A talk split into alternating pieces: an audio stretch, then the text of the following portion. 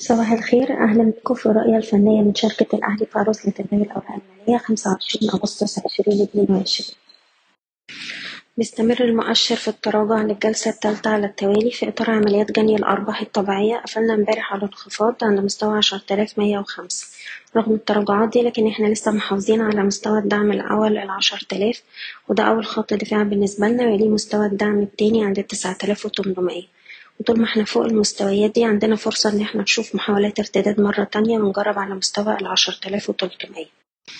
من الناحية التانية مؤشر السبعين بدأ يواجه ضغوط بيعية للجلسة التالتة وده طبعا بعد صعود قوي على مدار آخر شهرين وصل فيه لأعلى مستويات ليه من سبع شهور عند مستوى الألفين ميتين واحد وعشرين.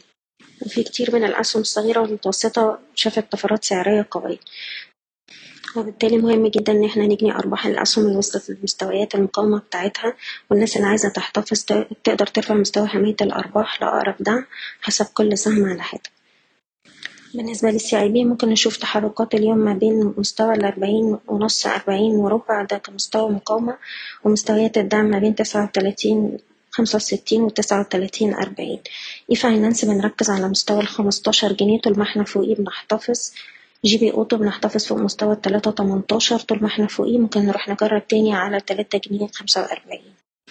أشكركم وأتمنى لكم التوفيق. إيضاح الشركة غير مسؤولة عن أي قرارات استثمارية يتم اتخاذها بناء على هذا التسجيل. شكرا.